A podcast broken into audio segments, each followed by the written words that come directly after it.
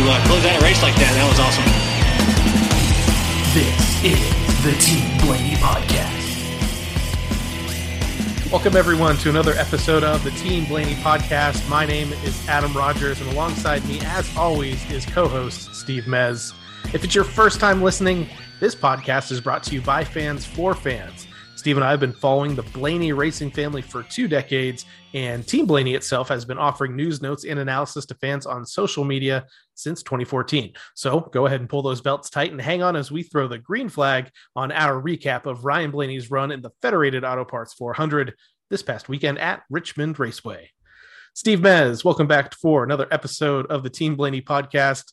And uh, I, I wish we were coming out of Richmond with, you know, all the anxiety taken away, smooth sailing into the playoffs.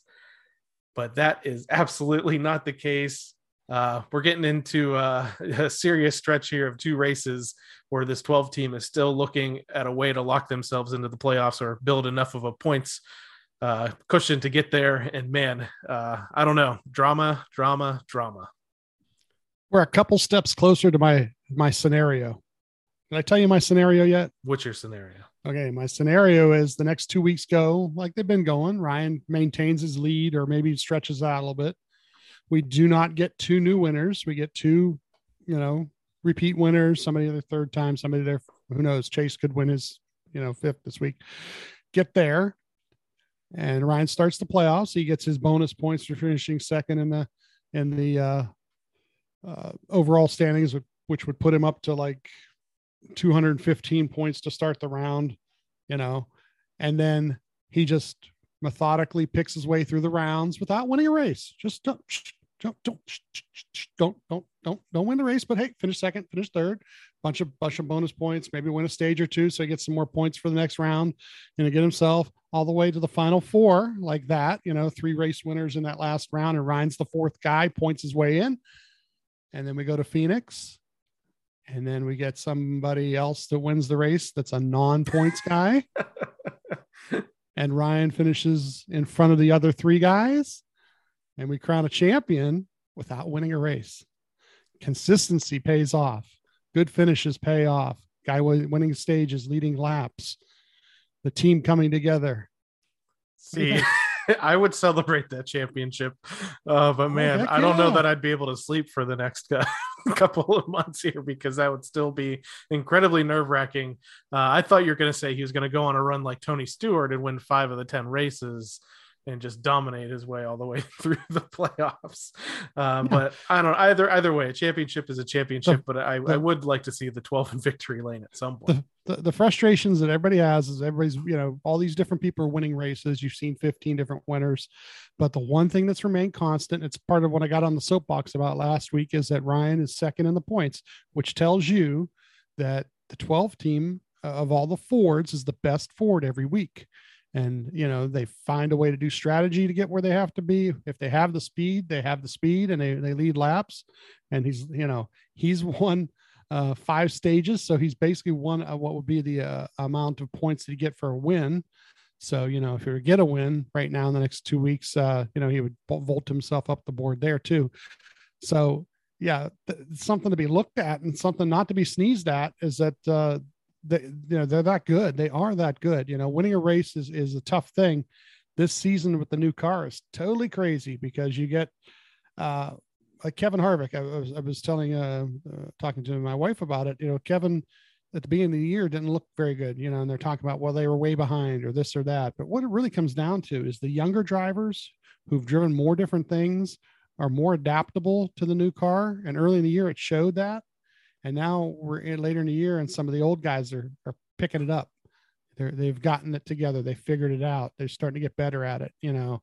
And uh, you know, that's Kevin the last two weeks. That's that's been him. So, you know, uh, it makes it going to make it tougher as as the rest of the year goes on. But um, but don't panic just yet. You know. So, what were your expectations going into Richmond? So, Ryan, it's one of it historically was one of Ryan's worst tracks, but uh, he himself talked about it. uh, especially when he got teamed up with crew chief Todd Gordon. They went to work in the simulator. Uh, it was with the old car and everything, but they spent hours working on Richmond trying to, you know, hone his craft there. So he came into this race riding two top 10 finishes, his first two ever top 10 finishes at Richmond. He got the pole at the spring race, finished in the top 10 there as well. And, um, you know, we weren't really sure what was going to happen in this race. Were they going to go for stage points? Were they going to go for the win? Um, what were your expectations going in? Did you think they had a shot at the win, or did you think that they were just going to try to play it smart for points? I, I was waiting to see what what happened with practice and qualifying, um, because if they went back to the notes, and this was one of the first tracks that we have that we have notes from this car at at the same track. That um, you know, where did those notes leave them? You know, are they going to be the same uh, speed and and as competitive as they were in the in the earlier race?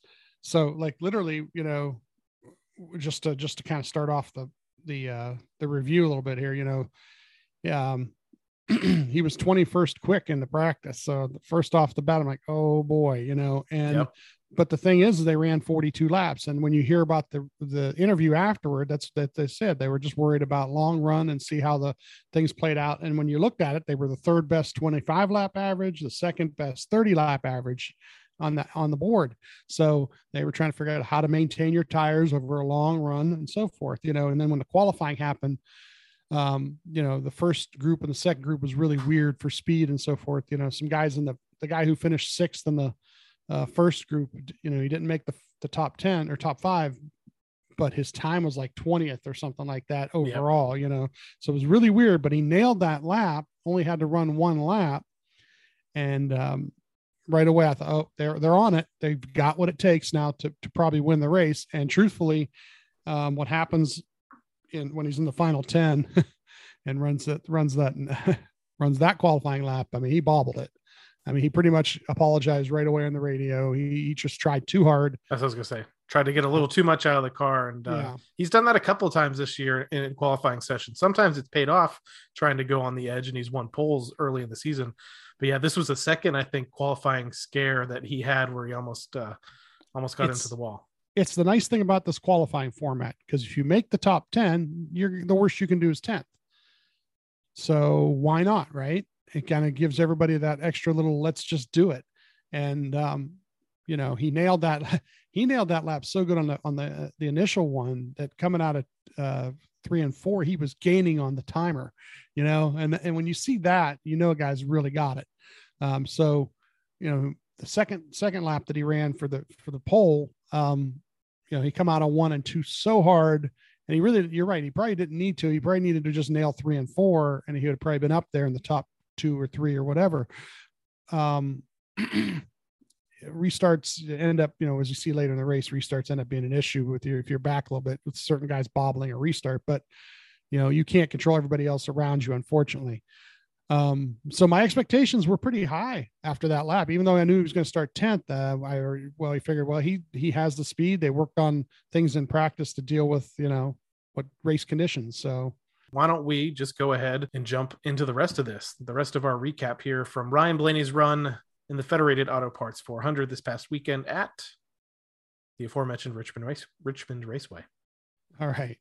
Um, so yeah, he's starting uh 10th and uh, the five won the pole. Um, pit stall 29, uh, which we had the 51 in front of him and an opening behind him. This once again is a great choice. Um, by the first round of pit stops, maybe uh, the 21 was already a lap or 50, 51 was already lap down. So he had, you know, he would have open in and open out and everything. Um, stages of 70, 230, and 400, nine sets of tires. This ends up being uh, important later on. Uh, fuel run was 120, 130 laps, but then to, you know it was all about 50 to 50 to 60 to 7, 65 laps on tires is all they were looking at. Um, and the leader took the bottom on the restart. Now, a lot of these restarts, that's what ends up happening. I don't understand why the bottom was the better. I guess everybody wanted to hook the bottom, but there are a couple guys during the race that decided the high line was the way to go, and they just went around everybody. Um, it was kind of cool. Uh, Richmond spread out into three or four lanes at certain points. Um, so starting 10th there, and um, lap two, he passes the 43, and lap three, he passes the 41. He's up to eighth, and then we get an early caution here for the um, the eight car spinning. and um, Ryan described it described it as a little squirmy, and uh, it was quickie yellow, so they're staying out. They only had a couple laps on the tires there. Uh, P8 for the choose cone, and the one leads at this point, taking the bottom. Ryan on the bottom also. Um, Ryan's right behind the 19, and this is something kind of cool all day. You know, uh, NBC uh, took um, good note of where the 19 and the 12 were running uh, around each other, uh, at least early on. And the stages it kind of didn't worry about as much because Ryan gained a bunch of stage points on him. Um, so he's up to seventh on the restart at uh, lap 15. He's only um, about a quarter second behind the 19. So he's just chasing the 19 at this point. Um, we get to lap 22. He passes the 19, gets to sixth. And this is kind of like in this stage, like I said, the 19 does not do well in this stage. And, and I don't know if something was wrong with their car early on. Um, they make some adjustments though. Um, they battled here for a while too. They Yeah. showed this this battle between Ryan and Truex, and Yeah. you know, it, it- you know, there's a point when Ryan almost got clear of him, and Truex kind of battled back, and it just kind of shows you that every position, every point Mhm. matters, and especially between those two. And I think you said it last week. You said the 12 and the 19 are going to be racing around each other a lot, and that Mhm. was definitely true early on in this one. Yeah. Um, by lap 50, um, everyone in- in the top 10 are, are running similar lap times. You know, this is where later on, when we get to these different tire strategies and, and, and people running different, uh, coming in and pitting, green flag pitting, it, it definitely changes the race. But early on, at the beginning of the race, like I said, it, it, you know, everybody's running near the same lap times. And, uh, unless your car's way off, you know, it's hard to, hard to pass at that point. Um, lap 65, uh, the seven was in the way and, and, the, the 22 was behind Ryan. He almost passed Ryan but the seven. Ryan uh, literally punted the seven. I was going to say he wasn't in the way for too long. I think he sent that message to Corey that But, uh, uh, we got to yeah. go. Um, yeah, bumped him out of the way. Uh, the one wins the stage, and uh, Ryan was sixth, and uh, the 19 was 10th. So 19 did get a point there, but you know Ryan uh, gained him three or four points right there on on the end of that stage. Uh, Jonathan is uh, making slight air pressure adjustments here. Four tires fuel. Um, in sixth, out fourth. Um, these pit stops all day were just awesome. Um, as a matter of fact, later on they actually show them on on uh, NBC and they actually show the times, the pit, uh, how long they were in there. Um, and the 19 ends up on a seventh at that point. So um, leader taking the bottom here for this restart at lap 77. The 11 causes an issue. Uh, Ryan's in seventh at that point. At lap 80, he's up to sixth. Uh, the 19 is in fifth. Once again, they're racing right around each other. Um, lap 81, the 22 took the lead. Um, so this is kind of cool because, you know, now Ryan will ask for certain input input from Josh and Jonathan on what the 22 is doing, um, where he's lifting, where he might be, you know, better in the corner. And these are types of things that Ryan definitely want to know because he knows how how Joey drives. So lap 85, uh, he passes the 19, gets to fifth. So here we go again. We're gonna get by him here and start moving forward. And uh, lap 88, the 11 and the one are uh, racing in front of Ryan. And Ryan says to Josh, he says, "Watch out for these two jokers." Um, and you know uh, what I love about Josh is very just subtle, just 10-4. You know, um, didn't really need, need to say much, but um, they they they were kind of battling in front of him there. Um, lap uh, 94 here, Ryan's up to uh, fourth as he passes the one car, and the 19's in sixth at that point. Lap uh, so let's see. Lap 115, he's about 5.5 back of the lead. So deep into a run, he really hasn't lost a lot of ground. Um, you know, running in lap traffic at that point. Um, at lap 120, they tell him they're about 10 to 15 uh, laps from pitting. And then um, actually at lap uh, 123, the 22 pits, and Ryan's up to third. And the next lap, bunch of others pit. Ryan takes the lead. So he does lead a lap or two here. He, in lap 125, he pits.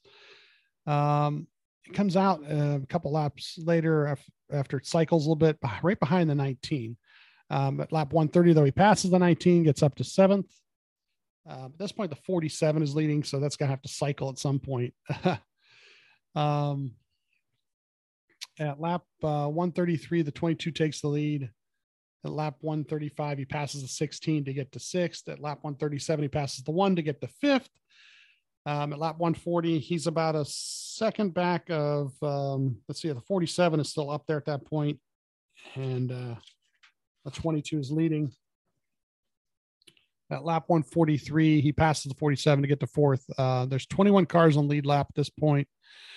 Um, so at lap 150, the lap traffic is starting to get in the way here, and that's this is what's you know kind of tough, and this is where some passing does happen because people get bottled up behind people. Um, at lap 161, Jonathan tells him about 15 more laps at the most here. And um, at lap 170, green flag, pitting starts. The next lap, Ryan takes the lead because a couple of guys have pitted in front of him. At lap 172, once again, he pits. Um, lap 175 coming out of there is about fifth. And as a matter of fact, at lap 180, the top five is the 22, the five, the 11, the four, and the 12. And the 19 is 15th at this point, uh, and a lap down.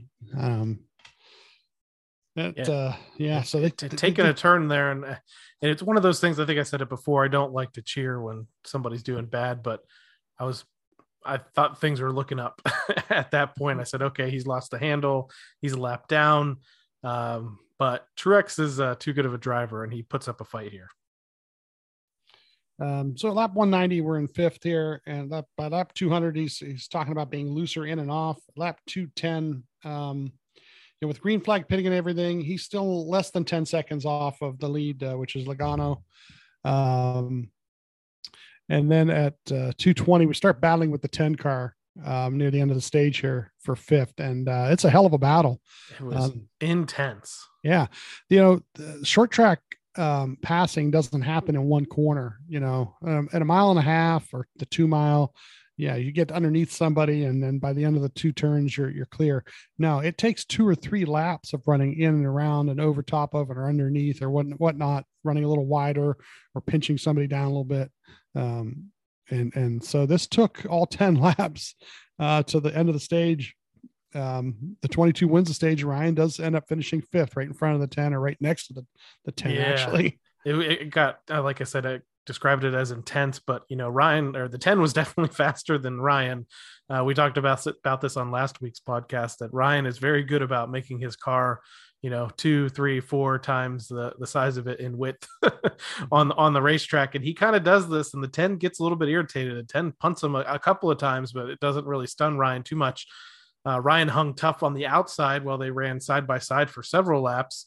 And then Ryan gets past him in the 10. You kind of see, like, okay, I'm going to try the outside. And he tries to get to Ryan's outside, but uh, that's when Ryan starts running high, running low, taking all the lines that he could get. And uh, I'm sure Aric Aric Almirola, hopefully he understood, you know, that that one, even that one point is so important to the 12 team. But um, hopefully, maybe they just all saw it as a spirited battle, and maybe not. Hopefully, he wasn't too annoyed. Nah, I, I doubt it. Um, you're talking though guys who versus, you know, a guy who's earned his way to to be second in the points versus a guy who's hoping hoping to pull off a miracle, you know, in the last week or two. So, um, the night uh, the 19 finished 14th. He was on the lead lap by that point, but he finished 14th. So Ryan, you know, fifth place stage points, no stage points for the for the 19. Um, they're pinning in fifth, out sixth. Uh, the the five is the leader at this point. Um,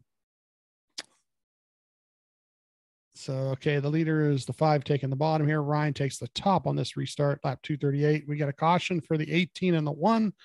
And uh, I don't know, the 43 was involved somehow. The 19 kind of got bumped on this.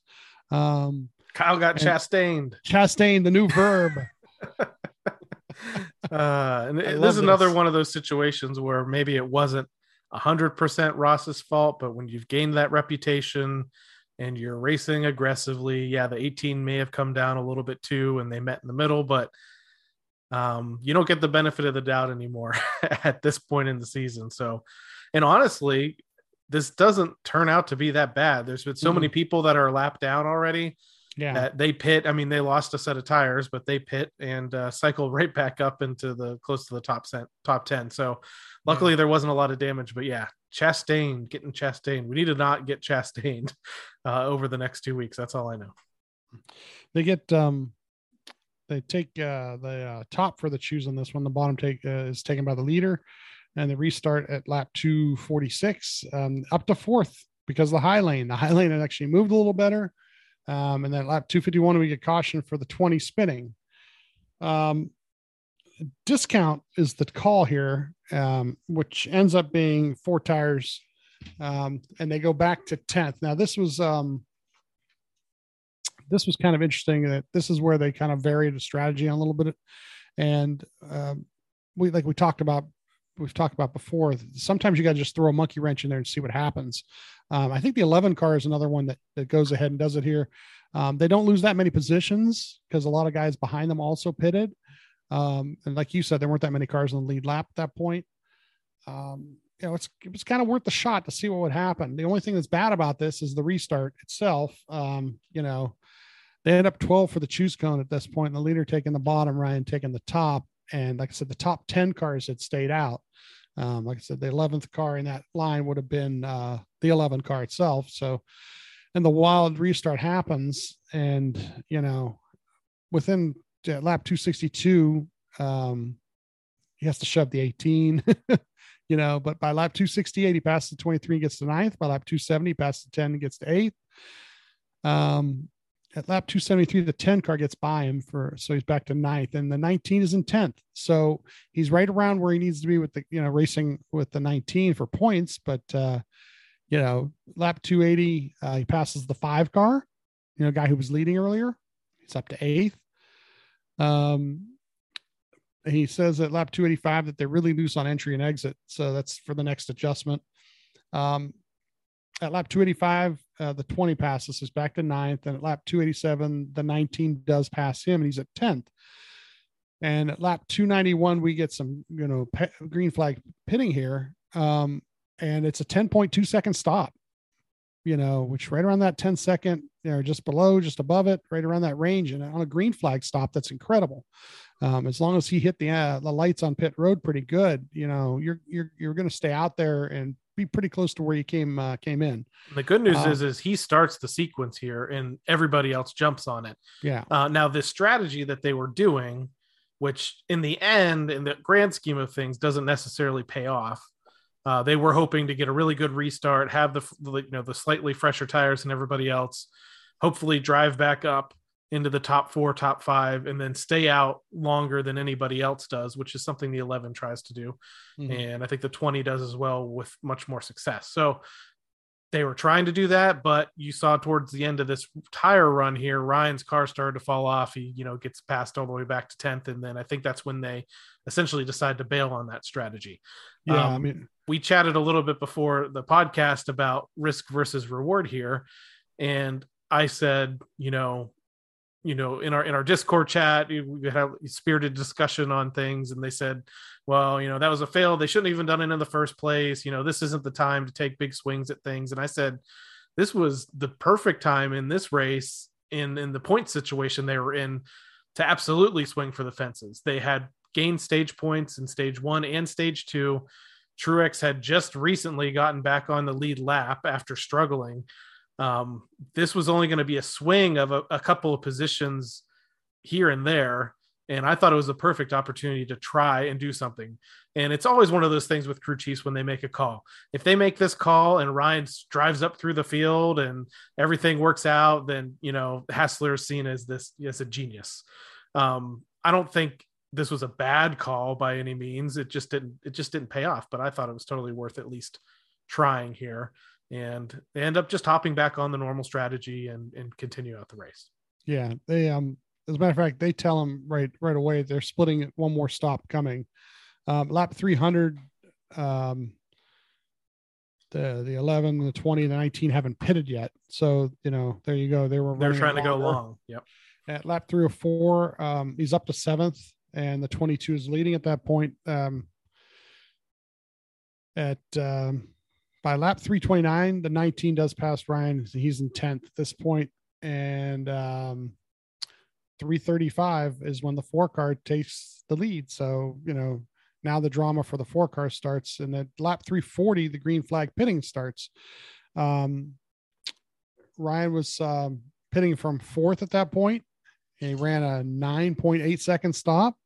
Huge which- stop, real huge fast. stop. It was great to see. um, you know, we haven't cycled yet by lap 350. He's in 12th a lap down, so not everybody is pitted yet. Um, but um, they, uh, you know, get to about lap 370 or so.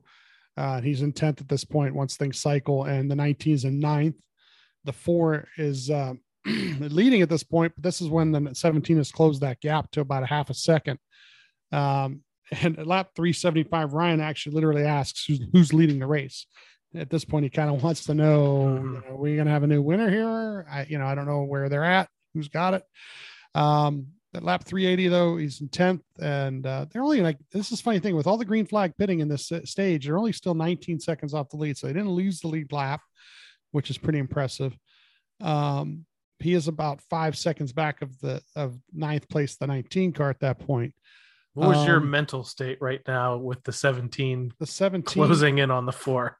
I didn't think that the four was going to let him pass him. So I think the four was like playing with house money. And if he needed to move him, uh, bump him, kind of, you know, whatever he had to do, the four wasn't going to let him buy him. So yeah, I was okay. I was, I really wasn't. I, I, I know a lot of people were, you know, oh boy, that could be a new winner. But the truth is, is that at that point, the 20 car come alive on did, fresher, fresher tires. And he was the guy I was looking at because I thought, boy, if he gets to Buescher, he should be able to pass Buescher. And he did. Which, as I as I pointed out, that strategy about going long paid off huge for the 20 car.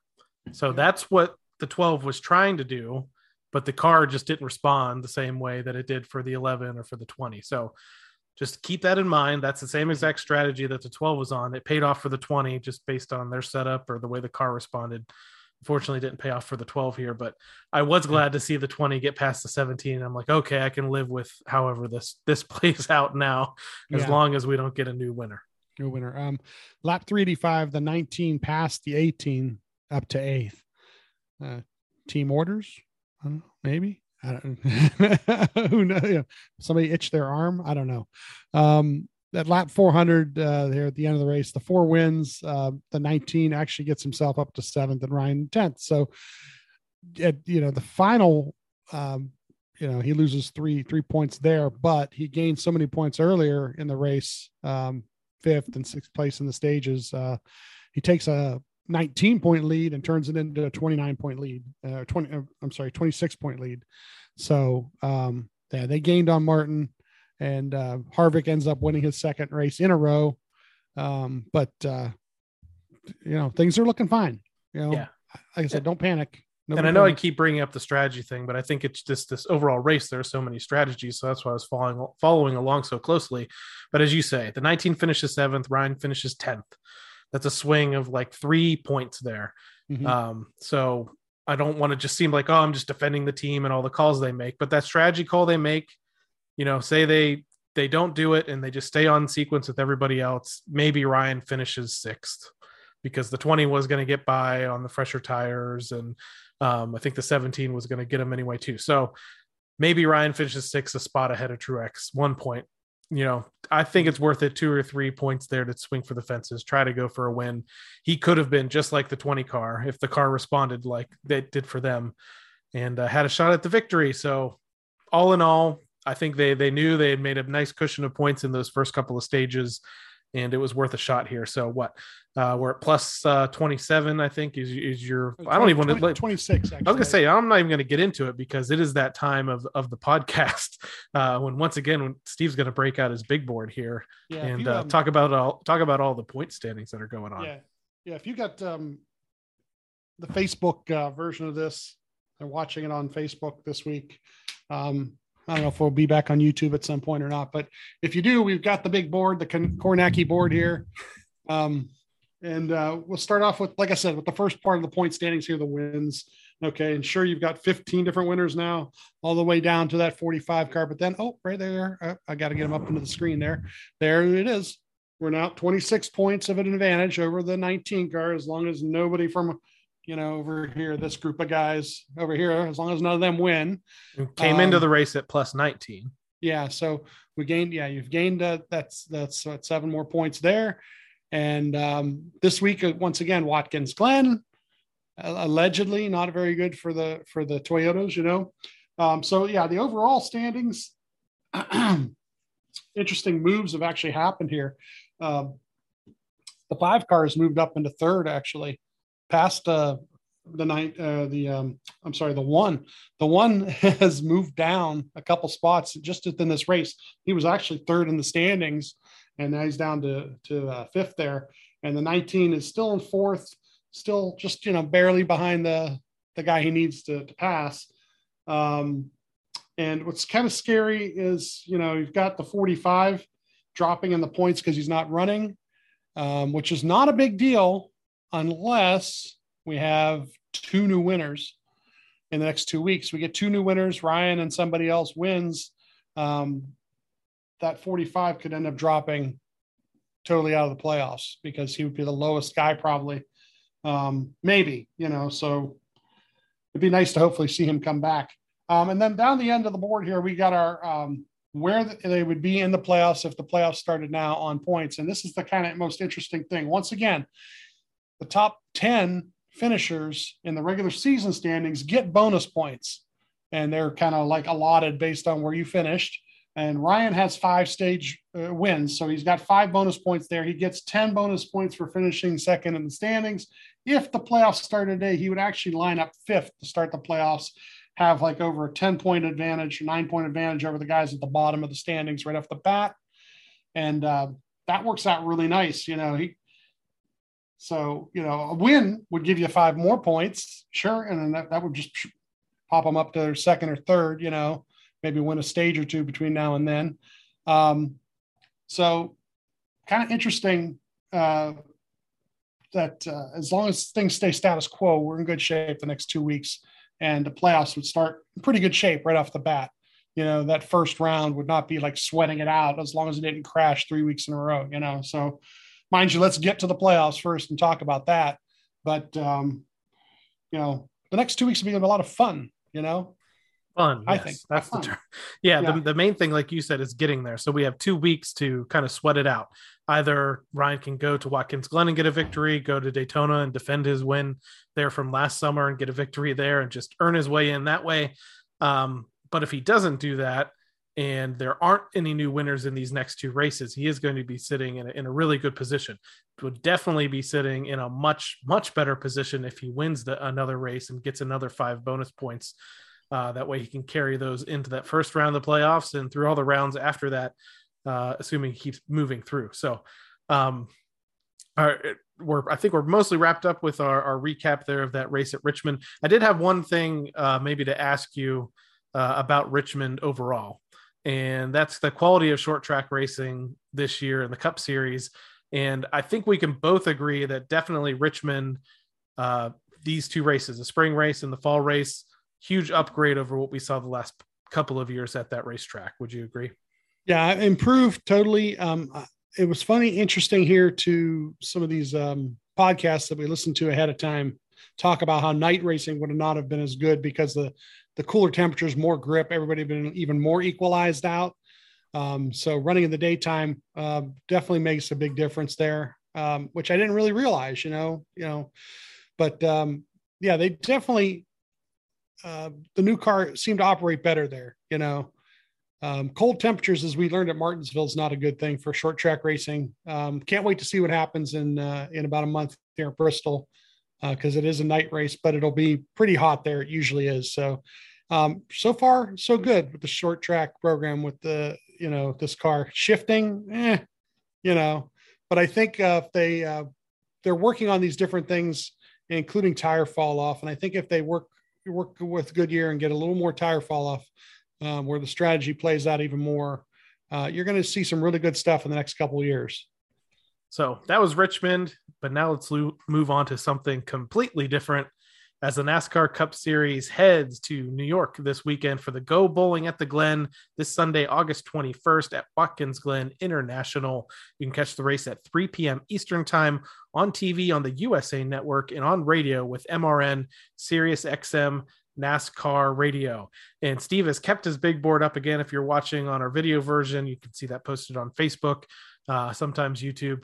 um, you've got a, a nice, very scientific, very accurate diagram. Uh, so at, at, the Indy Road course, turn one was, you know, kind of a chaos zone, and people are pointing to turn one at Watkins Glen as also potentially uh, throwing a wrench into things when it comes to this race here. And it's definitely something that Ryan and the 12 team are going to have to survive on uh, at least three guaranteed starts with the start of the race and the two stage breaks. Uh, but most likely there's going to be more than that when it comes to restarts at this race. So, uh, what do you have there, Steve? That you want to? Oh no, that you want to oh, show us? Everybody oh, crashed. Everybody crashed. That's exactly what happens. That's that was it. That was the that was, that was exactly our. Uh, so, um, you've, you've they, drawn up this diagram here of turn one at Watkins Glen, and um, we can we can talk a little bit about what kind of action that we expect there because, like as I mentioned, Indy Road Course chaotic. This one also has that same opportunity. I want to paraphrase um, paraphrase Kyle Busch here because Kyle's the one who said it. Um, he says, uh, "We we can't go five wide in a turn one at Watkins Glen, but tune in next week and and, and watch us try." Um, what was you know what happened at Indy, and it could happen again at Watkins Glen. Will it happen early in the race? Probably not. But if we get a, th- a third stage, you know, halfway or more into the third stage kind of restart, you're going to see it. It's going to happen these knuckleheads that are running 10th and 12th are going to decide I can go up around and I can get up underneath. And, um, you know, that whole thing about 12 wheels and, and 16 wheels being better than four into a turn. And uh, literally, as they come down in there, there's like a runoff area, and guys go wide and then get away with it, like, you know, down here. But the truth is, is you start bumping into each other as you get into that turn and like uh, like we saw there the 47 ends up almost into the stands and 48 ends up in the stands there you know? So this is going to be the key to the whole whole weekend. I mean i think ryan shows up and they do what they've been doing at the short tracks. You've got the you've got i mean not short tracks at the um road courses and you've got the road course stat of the year um over there somewhere with the with the average finishes yeah, this is something that's been talked about a little bit going into this, and we say this every single time, like a broken record, that Ryan Blaney is one of the most underrated road course races in the Cup Series. And a stat that was brought up, uh, I think, by Jordan Bianchi earlier in the week, and I confirmed it by doing my own super scientific research. Uh, Ryan Blaney, uh, of active drivers in the Cup Series, he has the second highest average finish on road courses of active drivers, as I said, at 12.8. And that's a stat that at Indy, if he would have been able to survive that last chaotic restart, uh, probably would have been a, a tick higher here. Um, he has one win, five top fives, 12 top 10s, 19 top 20s, uh, 64 laps led, and an average start of 13th. So um, only and no, this is kind of a big stat here, and this is, is maybe odd for some people. No DNFs either at road courses in his career. Um, Watkins Glen specifically, uh, he's made five starts there. He's led a grand total of two laps, so hopefully we improve on that this weekend. Um, average start of 13.6, average finish of 11.6. Uh, his worst finish in his career came in his very first start, and that was in 2016 in the number 21 Ford for Wood Brothers Racing when he finished 19th. But since then, he's finished 8th, 12th, 5th, and 14th last year. So he hasn't finished outside of the top 15 in his last four starts at Watkins Glen. Um, comes in this year with a lot of momentum. He's run really well on, at pretty much every road course they've gone to. They don't always have the finish to show it, especially from what happened in Indianapolis. Um, but we talked about a lot of people when they point to Blaney, they point to Daytona because you know he has three restrictor plate or you know super speedway style racing victories in his career. Um, so they they point to that track. I think Watkins Glen is another one of those places that he has an outside chance of winning, but he has some pretty stiff competition out there in the Cup Series, especially with guys like Reddick and Chastain kind of coming out and uh, dominating some of these road course races in 2022. You know, it's it's interesting. Um, like was pointed out on, on uh, one of the podcasts again that uh, Harvick has nothing to lose now, right? So Harvick's won two races. Um, maybe Harvick races for stage points this week, stays out. Um, Ryan, as of Tuesday, when we're recording this on Tuesday night, Ryan was on uh, Race Hub and asked the question on what their strategy was going to be. And, uh, you know, he pointed out that the Indianapolis strategy was really good. He, he believed that the Indianapolis strategy really, you know, did work out. Um, they stayed out on tires for a long, long period of time, and he says the tires are the same tires uh, that they used in Indianapolis is what they're bringing uh, to uh, to Watkins Glen. So you you could see the same types of things shake down. Um, you know, long runs, uh, fuel only stop somewhere along the line. Um, you know, if tires are going to be pretty equal no matter what. Ryan is extremely good at at, at not using up a set of tires, um, as we've seen. So uh, that's that's what I'm looking for this weekend. You know, it, I and new new winners. I mean, I really don't see it at this point. Um, and, and Martin uh, is the guy once again. I'm going to race in and around Martin. Yes, is Martin going to be better than he's been at at road courses this year? Probably. Um, all the resources I'm sure at Gibbs are trying to make sure they get him in. Um, yeah, I, you know, I can't wait to see what how the strategy does play out. But once again, watch practice, see what happens with the practice, see what happens with the qualifying. Um, but uh, you know, a couple stage points and then a couple more stage points just to make sure, and then get a good finish. You know, maybe you're racing for it at the end, just like they were at, at Indy. So, uh, speaking of Martin Truex Jr., uh, since he's pretty much our focal point, it's either basically the two things we have to fear are the 19 car or a new winner over these next couple of races. Specifically at Watkins Glen, Truex has made 15 starts there. Uh, with an average finish of 10.1. So Ryan's average finish was a little over 11. Truex is at 10. Um, but he does have a one victory there coming in 2017. Uh, the other thing to maybe be nervous about Truex's last four finishes at Watkins Glen first, second, second, and 3rd Mm-hmm. So, but Toyota this year in 2022 has not really shown up at any of these road course races. So that's kind of the only thing that lowers my level of anxiety just a little bit. Uh, but Toyota overall has been improving incrementally each week at all these different types of tracks. So who knows what they're going to bring uh, up there in New York. Um, so we're just going to have to watch all of those battles closely. Hopefully, it stays very interesting. And uh, hopefully, the 12 team comes out with a good strategy I think they're going to have to rely on still getting good stage points because if they don't win the race, they're still going to have to fall on that uh, points cushion that they've built up. That right now, as you said, is at 26 points. So any points that they can gain over the 19 will be beneficial. Uh, but again, you go to Daytona, more a little bit more of a wild card track, and I'm not even necessarily saying it's you know a completely out of the woods team that comes out there and win like you know when Michael McDowell won the 500, but it could be just a solid team that hasn't won this year that could win there. So everything everything is the is out of our hands uh but as you said it's going to be fun. It's going to be fun to watch these next couple of weeks. So that pretty much if you want to catch this race again the go bowling at the glen sunday august 21st watkins glen international 3 p.m eastern time on usa mrn sirius xm nascar radio.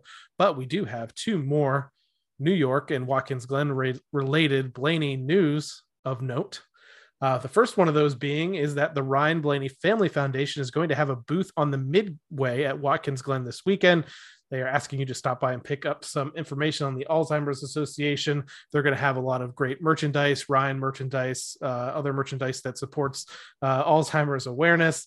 Um, one of the other big things that they're doing is, uh, from what I understand, the foundation is going to be sponsoring a few different teams at uh, some various Alzheimer's walks that all take uh, part or all happen in October this year. And at this specific one, if you go to the Ryan Blaney Family Foundation booth this weekend at Watkins Glen, you can sign up for the Watkins Glen Alzheimer's Association Walk to End Alzheimer's. That's going to take uh, happen on October 15th, and it's going to take place at Watkins Glen at the racetrack. So if you are a native of New York or one of the surrounding areas and you want to do your part to support the Ryan Blaney Family Foundation and Alzheimer's awareness, this is the perfect walk to take part in.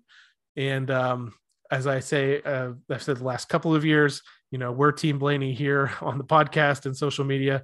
Uh, but the really important Team Blaney is when it comes to October, and you can be part of one of those walking groups or the walking team for the Walk to End Alzheimer's. So you can do that this weekend, Watkins Glen International. Just stop by the Ryan Blaney Family Foundation booth in the Midway for more information the next thing. And actually steve so you got to see this booth when it was at indianapolis. Indianapolis yeah. So they, there is a lot of nice stuff there. You can donate um, uh, put a ribbon up there um, and uh, there's items. Uh, i've got the uh, oh yeah there it is. I got the bracelets. I'm wearing it right now. You Um, go. So you know, and of course we're wearing the shirt that uh, you know I'm not sure where they are on shirts. I know they were ordering; they still have them ordered online, so you can still order them online. Um, but um, yeah, so they've got some things like that, koozies and so forth. Um, and they've got two more two team uh, the um, Ryan Blaney Family Foundation is putting together teams at two more walks coming up in October. Also, uh, there'll be a Youngstown, Ohio one, of course, and one in Charlotte. Um, so you know, get all that information when you get there. Join one of these teams um, and uh, be part of it. You know, um, it's not hard to do, and it's a lot of fun. Actually, um, I'm kind of looking forward to the Youngstown one here um, in October because they do it over at Youngstown State at the uh, what do what do they call that? Uh, the? Watts, the Watson Watts. Tressel. That's right. Training site. training site. Yeah. So um, that'd be really kind of cool to go do. Um, and uh, I think Charlotte's is at the football stadium down there for the Panthers. So, you know, if you get a chance uh, and you're in Watkins Glen this weekend, stop in, see the girls, say hi. Um, I'm, I think, um, I think, I, I don't want to quote, quote me if I'm wrong here, but uh, I think both Aaron and Emma are supposed to be there. I saw something about a road trip they're taking together. So, um, yeah, that's gonna be pretty cool. And and you know, part of the road trip to um, that part of New York this weekend also involves a certain driver we know. That's true. If you are a fan of Big Dave Blaney, uh, you can catch him this all weekend long in the state of New York as Dave follows the All Star Circuit of Champions in uh, kind of their tour of New York this weekend, starting off Friday, August 19th at Outlaw Speedway, Saturday, August 20th at Utica Rome Speedway, and then capping off the weekend Sunday, August 21st at Weedsport Speedway. Um, if you are, are in town already this weekend for the race at Watkins Glen, Outlaw Speedway is just about 20 minutes, I think, south of the racetrack there, uh, south, south of the road course. So if you're already in town, if you're already at Watkins Glen camping or something like that, and you're looking for something to do on Friday night, drive down to Outlaw Speedway. You can catch the All Star Circuit of Champions Sprint Car Series um, and maybe catch Dave Blaney getting going to victory lane. Who knows? So um, I can imagine Ryan might be in town, might be in the area to catch that race race as well, just to kind of see his dad run that. Because I don't think he gets that that much of an opportunity to see it. And this week, weekend for Blaney fans is a great time to catch the race at the road course at Watkins Glen, and then catch Dave kind of crisscrossing the state of New York uh, and running in his 410 sprint car. Uh, Steve's again holding up. Uh, we didn't mention it earlier, but Ryan's back in the Worth car this weekend at Watkins Glen, one of my favorite paint schemes of the year. Paint schemes of the year, and honestly, Worth is one of the most active social media uh, channels that um, talks about Ryan anytime they sponsor him. So it's cool. Yeah. And not only when they sponsor him, but um, if you follow Worth Racing, because they have a Worth Racing, uh, like Instagram, Twitter, um, they post a post race thing with quotes and the whole kind of wrap up, the kind of thing that we do here. Not maybe not as extensive as what we do, um, but uh, they post this kind of stuff every week, and they're extremely interactive. And they did those hero cards earlier in the year, so um, you know they're great sponsors. You know who sports sports Ryan, and uh, you know when somebody supports Ryan, we should support them too. that is definitely worth checking out on social media this week. All right, Steve, we talked about Watkins Glen. Let's jump back into a little bit of talk about Richmond Raceway. Uh, but that's when it comes to the Team Blaney NASCAR Fantasy Live League. Let's go through my starters for this race. I had Bubba Wallace on my team. I had Ryan Blaney on my team. I had Kyle Larson, Denny Hamlin, Ross Chastain, and I had Martin Truex Jr. in the garage. Um, I had an opportunity maybe to bring Martin out, but I thought the way he was trending in that race, he I still probably could have brought him out after he got back on the lead lap, but I just wasn't sure the car was going to hold up. Um, I could have replaced Chastain with Martin and gained a couple points. I could have replaced uh, Martin with, uh, or could have replaced Bubba Wallace with Martin, um, but that was only a swing of about uh, five or six points there. That wouldn't have gotten me into the top 10. Um, this is where I really faltered here uh, in the featured matchups, which are worth 10 points each. I picked Denny Hamlin over Harvick. That turned out really wrong. I picked Truex over Kyle Busch. That's the only one of the week I got right. I picked uh, Blaney over Logano. Uh, Logano finished sixth, so that didn't work out. And I picked Chase Elliott over Christopher Bell, and Christopher Bell uh, went on to finish second in the race. So that didn't work out for me either. What did your starting lineup in the Team Blaney NASCAR Fantasy Live League look ahead of Richmond, or ahead before, after, during Richmond? Uh, well, I blew it because I didn't realize Harvick. I had Harvick in the garage. Ah, you So did blow it. yeah, if I if I take out just Bowman and change changing with Harvick, that's 27 points I would have had. But I had Chastain, Byron, Bowman, Hamlin. Hamlin was top point getter on the day, 50 points. Uh, Truex, um, and then same thing with the matchups. I only had one. Uh, actually, I didn't have any matchup right. Yeah. I was over 4. So Tough day. yeah, yeah, you know, but you know, um, the top 10 ended up really, really kind of interesting, didn't it? It did. So why don't we go take a look at that? The top 10 in points earned this past week at Richmond Raceway for the Team Blaney NASCAR Fantasy Live League. In a tie for ninth, we have Team Penske and Matt O with 217 points. In seventh, another tie for seventh here. We have Montana 12 fan and again Joe Bro 12 21. I think this is three weeks in a row where he's finished in the top 10. 218 points for both of them. In the sixth position, Carolina Racer 12, 219. Fifth, Vincent 12, 222 points. In second, we have a three way tie for second this week with Rogue Tough, Alyssa C, and Pocono Lady, 225 points. And the big winner this week at Richmond Raceway, Rogers T, 229 points. And that would be my better half, Tara Rogers, coming with her first, I think, in, a, in the few years that we've been playing this game, her first weekly victory in the Team Blaney NASCAR Fantasy Live League. Uh, I let her know that she won, and her first question to me was, "What's the prize?" And uh, you can't say that on the podcast. I, I unfortunately said bragging rights. So yeah, there's a she you have to carry you have to carry her luggage from the yeah, airport. yeah, she did not appreciate that we don't give away a weekly prize here. So maybe that's something uh, we need to look at in the future. But congratulations to her. She led the way this week at Richmond Raceway with 229 points earned. Now, let's take a look at the overall league standings. Starting with the 10th position, we have Eric D 15, 4,411 points. In ninth, we have two Bushes, no Johnsons, 4,412 points. That's a tight race right there. In eighth, JD Racing, 4,418 points. Seventh, Bulldog, 0277, 4,434 points. Sixth, the Dalai Lama 4, 4,448 points. Man, this is really tight through here. Fifth, Factory of Sadness, 4,450 points. Uh, a little bit further of a gap here. And fourth, Moose Hunter 1960, 4,470 points. And third, the defending champion in Clyde's Chicken Pit Racing, 4,538 points. Second, Fry Gal 12, 4,554 points. And in the first position, once again, Math Mom 4, 4,596 points. Steve, I forgot to mention in the the standings from uh, just Richmond and points earned, you finished in the 50s. I think I finished in the 20s. Uh, you have, I think, I feel like you've dropped a little bit. Or are you gaining here? I'm not sure. You are in the 19th position in the overall league standings. Mez 12, 4,277 points, and I'm not doing so great. Uh, 32nd position, 4,127 points. So you have built a pretty good lead over me that I'm not sure. It's definitely not going to be uh, surmountable when it comes to the regular season. Um, but like Tony Stewart, I always catch fire in the playoffs.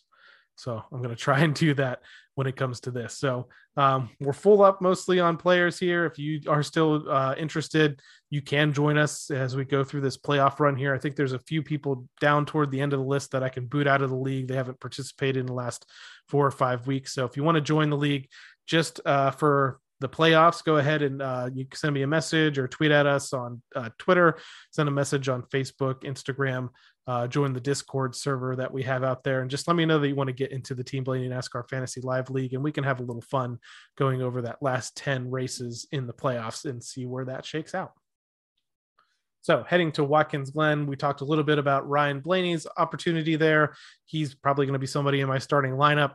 Um, I'm undecided on Truex. His his you know his finishes there have been so good the last four races that it's like I feel like I need him in my lineup, but I really don't want him to do well. So that's I'm always torn when it comes to fantasy like that. I, in real life, I don't want Truex to do well, but if he's in my lineup, I do. So I don't know. Do you ever have dilemmas like that?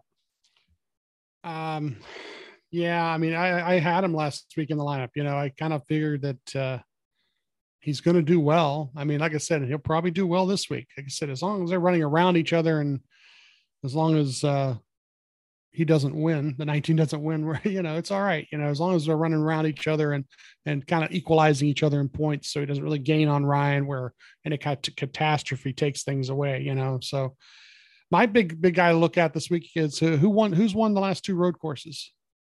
Tyler Reddick. There you go. There's my first pick right there. Um, and then you know who's the best the best guy average finish in road courses Chase Elliott. I think he's like 9.8 or something like that. He's the one that is just ahead of Ryan.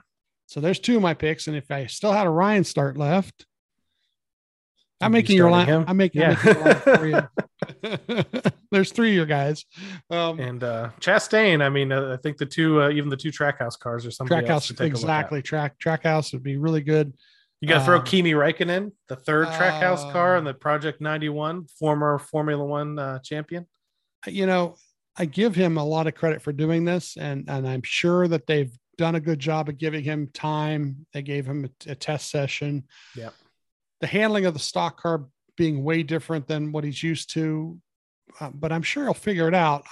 I don't know what they'll do because they're going to probably try to stay out of the way too, to some extent. You know, where he's going to race the car and race with people, but not really be in the way of people.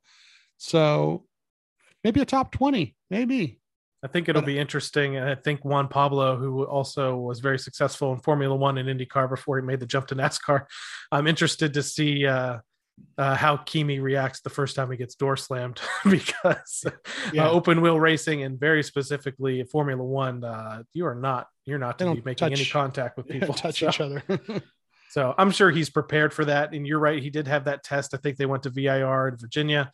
Um, so we'll see how that shakes out. So welcome to NASCAR. I think they said I didn't go through the entry list, but this is the first time in Cup Series history seven countries are represented in this race. Seven international drivers. Uh, yeah. you know, so that should be real interesting. Uh, uh, but uh, I, you know, I want to see him do well. Uh, you know, it, it's kind of a cool thing. You want this to happen. Um, you know, this is the break right now. I think the summer break for the uh, uh, Formula One guys. So maybe next year, an actual somebody who's actually Active. literally Yeah. active could come over. You know, uh, as long as they would be allowed to do it. Um, that would be a really cool thing. I'm looking at you, Lewis Hamilton. Come on over. You know? Somebody like that. You know, anybody with a That'd big name.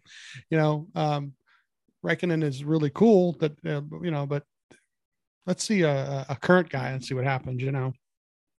All right, Steve, I think that pretty much wraps up this episode of the Team Blaney podcast. I want to thank everyone once again for tuning in. If you'd like to learn more about myself or co host Steve, please listen to our very first episode that dives deep into our Blaney fandom. You can interact with us on Facebook and Twitter at Team Blaney and on Instagram at team.blaney. And finally, we'd like to encourage you to support the Ryan Blaney Family Foundation. This organization, championed by Ryan and his family, supports causes like the Alzheimer's Association and UPMC Sports Medicine. Find out more about the foundation online at ryanblaneyfamilyfoundation.org or on any of their active social media channels. And as we said, you can catch them this weekend in the fan midway at Watkins Glen International. You can find out all the information about the foundation. You can donate, you can buy merchandise, hats, t shirts, uh, stickers, lots of other different types of things there. And you can sign up for the Watkins Glen version of the Walk to End Alzheimer's and join Team Blaney in support of the Ryan Blaney Family Foundation. So, for my co host Steve Mez, I'm Adam Rogers. We'll catch you next time right here on the Team Blaney podcast. Good night, Brussels. Good night, Dublin.